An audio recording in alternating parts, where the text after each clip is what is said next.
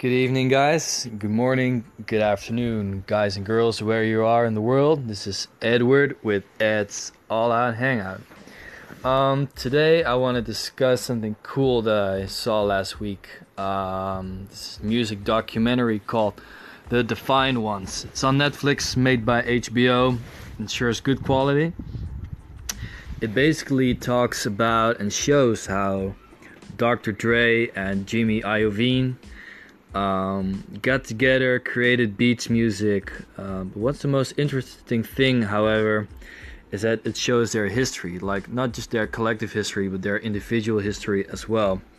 It shows how Doctor Dre came from the ghettos to like this superstar, helped other guys like Eminem get famous, get into music.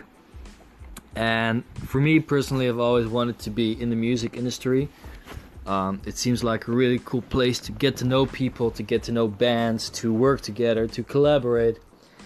And so that really struck me as a music fan, and, and I've, I've, I've been hooked. I watched the whole season. There are only four episodes, however. I wish they, I wish they made more. Um...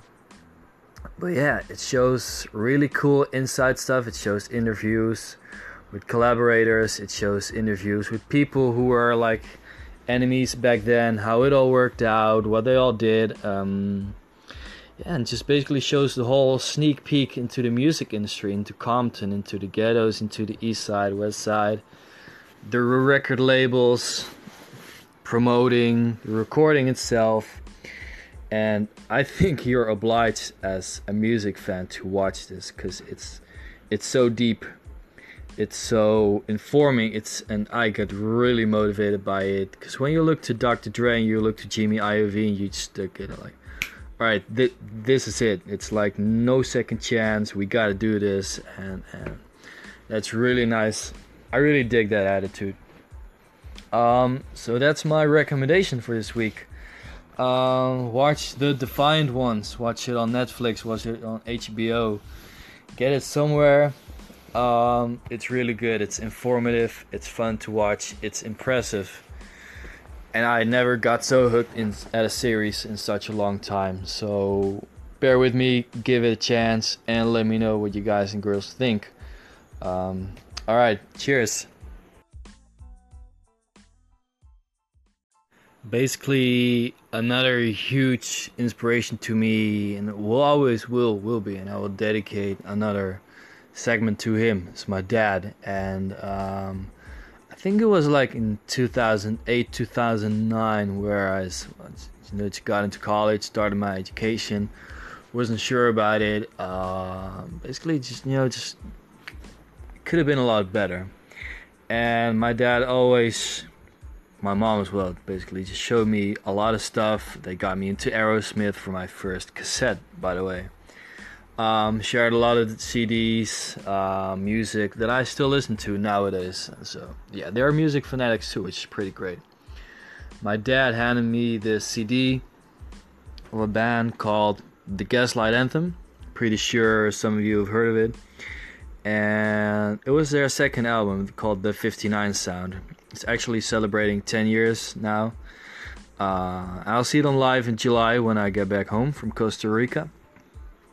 And, you know, the first... Sometimes an album just immediately just clicks. And it was with that album that I really got into a lot of other stuff. A lot of punk rock, a lot of country rock, a lot of alternative rock in general. And the Gaslight Anthem has been a major influence on the bands that I listen to nowadays, uh, so I thought I could dedicate a segment to to them, because the fifty-nine Sound is basically just, well, a lot of people compare it to Springsteen, which is kind of true.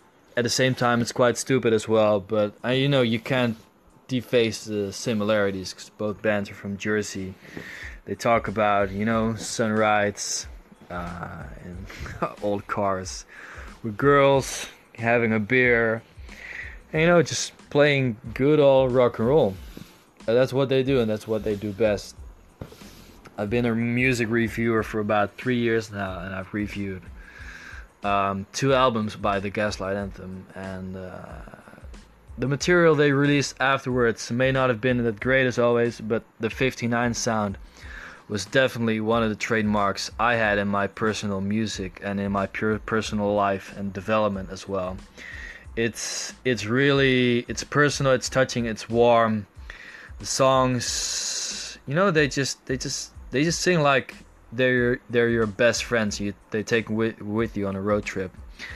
Um, give it a spin. It's called The fifty-nine Sound, and I'll play a snippet of a favorite song of mine from that album. It's called Meet Me by The River's Edge, and I can't wait, and I'm looking forward to seeing them live again in July.